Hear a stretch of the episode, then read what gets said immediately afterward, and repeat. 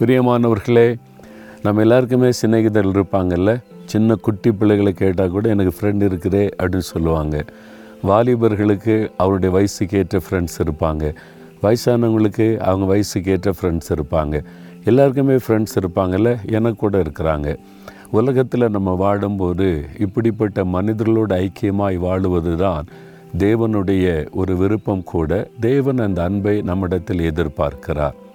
ஆனால் மனிதர்கள் இந்த சிநேகிதர்கள் சில சமயத்தில் ஏமாத்திடுறாங்கல்ல? அவங்களே மாறிடுறாங்க. நம்முடைய உள்ளம் துக்கப்பட்டு போகிறாரு ஆனால் வேறு புஸ்தகத்தில் ஒரு பெஸ்ட் ஃப்ரெண்டை பற்றி சொல்லப்பட்டிருக்கிறாரு. நீங்கள் அவரை சிநேகிதராக மாற்றிக்கிட்டீங்கன்னா நம்மளுடைய வாழ்க்கை ரொம்ப இனிமையாக இருக்கும். யோவான் பதினைந்து அதிகாரம் பதிமூன்றாம் வசனத்தில் ஒருவன் தன்னை சிநேகிதருக்காக தன் ஜீவனை கொடுக்கிற அன்பிலும் அதிகமான அன்பு ஒருவரிடத்திலும் இல்லை.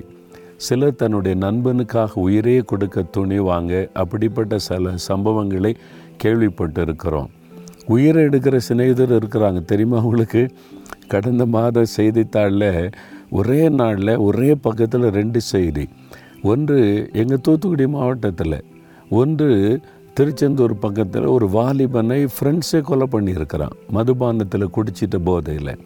இன்னொன்று ஃப்ரெண்ட்ஸ் வேலை பார்த்துட்டு வர்ற வழியில் மதுபான போதையில் சண்டை போட்டு ஃப்ரெண்ட்ஸே கொலை பண்ணியிருக்கிறாங்க. நண்பர்களே நண்பர்களை கொலை செய்த சம்பவம் ரெண்டு சம்பவம் ஒரே பக்கத்தில் வாசப்போது நான் அதிர்ச்சி அடைந்து விட்டேன். எப்படிப்பட்ட சிநேகிதர்கள் இந்த நாட்கள் இருக்கிறாங்க பாருங்கள் ஆனால் நமக்கு ஒரு நல்ல சிநேகிதர் உண்டு அவர் ஆண்டவர் இயேசு கிறிஸ்து.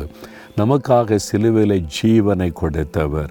சிலுவிலை தன் கைகளை ஆணியடிக்க ஒப்பு கொடுத்தார் கால்களை ஆணியடிக்க ஒப்பு கொடுத்தார் எதற்காக? நம்மேல வைத்த அன்பு உங்கள் மேலே வைத்த அன்பு என்னுடைய மகன் மகளை என்னுடைய ஃப்ரெண்டாக மாற்றிக்கொள்ளணும் பாவத்தை மன்னித்து என் கூட சேர்த்து கொள்ளணும் என்பதற்காய் தன் ஜீவனை கொடுத்தார்.